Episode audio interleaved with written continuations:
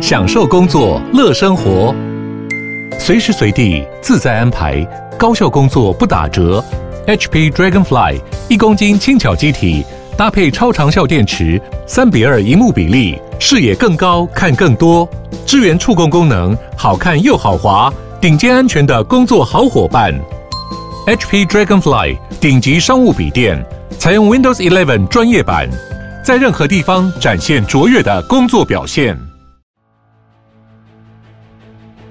欢迎收听远见 ESG 周报，为您盘点国际近邻趋势，掌握永续转型秘技。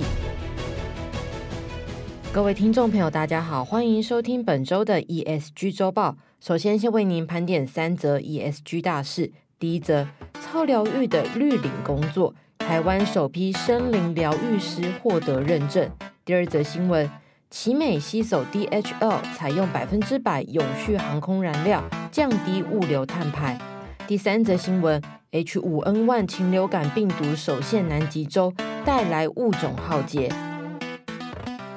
首先先来听第一则新闻，森林疗愈是应用森林自然环境结合无感体验，增进心灵与健康的自然照护方式，如今不只是日韩专有。23号，农业部林业署署长林华庆出席授证仪式，他授证予34位全台首批完成课程和实习的森林疗愈师。林华庆就指出了，森林疗愈师属于绿领职业，是一种体验慢活的小众旅游形态。林业署正规划进一步的认证方法，依据劳动部的规范，预计明年能列出职能基准，最快2025年就可以有国家认证的森林疗愈师。2021年起，林业署委托台湾森林保健学会成立森林疗愈师培训平台，搜集国内外培训课程，参考园艺治疗师认证制度，开设4大模组、60小时的线上核心课程以及线下实体训练。平台推出至今，注册人数已经达到3042人。按照林业署的规范，森林疗愈场域至少需符合森林环境大于0.5公顷、有高于10公尺的树，而且树冠覆盖度要大于4%。而且森林疗愈师除了了解森林的生态，也得具备急救及危机处理技能、心理健康、运动等知识。培训招募对象以森林、园艺、心理、医学、生命科学、运动等相关专业者为优先，也开放对森林疗愈有兴趣者报名。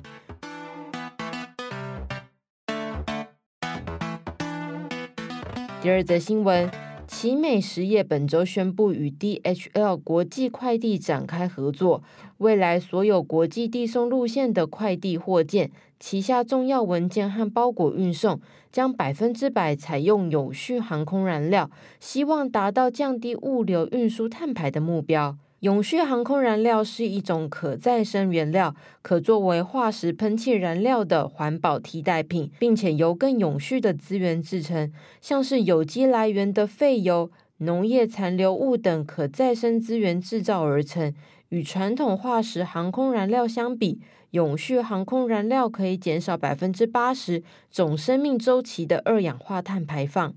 DHL 国际快递今年陆续在全球据点推出这项服务，提供永续物流弹性解决方案。此项合作呢，让奇美实业成为首间在国际快递货件运输过程100%使用永续航空燃料的台湾企业。预计物流运输年排放量可以降低90吨，加速迈向2050净零排放。此外呢，奇美也是台湾第一家响应科学基础减碳目标倡议的石化业者，他承诺2050净零排放借由制成节能、再生能源使用、导入生质原料、落实循环经济等方式，落实减排目标。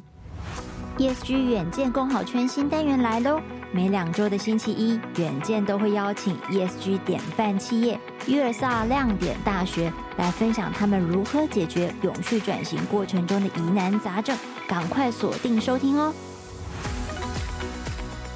第3则新闻，新一波 H5N1 禽流感病毒在南美洲大流行，已经导致智利、秘鲁有50万只海鸟、2万只海狮死亡。这波禽流感疫情爆发始于2021年，到目前为止已经造成数百万野生鸟类死亡。而目前令人忧心的进展是，在南极洲一座鸟岛的中头鸥身上也发现 H5N1 病毒，并可能导致当地鸟类不明原因的大规模死亡。南极洲鸟岛被认为是地球上最丰富的野生动物栖息地之一，有不少濒临绝种的鸟类栖息，也有不少企鹅、海豹现踪。目前调查人员正对当地不明死亡的鸟类进行采样，并将样本送回英国进行分析。南极研究科学委员会发布的风险评估报告指出，最容易受到此病毒影响的是海豹、海狮、棕头鸥，其次是企鹅、大型海鸟。动保团体南极野生动物健康网络主席德瓦表示，这类的病毒对当地生态多样性产生毁灭式的影响，应该持续建立疾病监测计划，识别新兴病原体，才能有效缓解疫情。以上就是今天的 ESG 周报。如果你喜欢远近 On Air， 欢迎赞助或是留言给我们。如果想了解更多细节，欢迎参考资讯栏的连结。最后，请每周锁定远近 On Air， 帮我们刷5星评价，让更多人知道我们在这里陪你轻松聊财经、产业、国际大小事。下次再见，拜拜。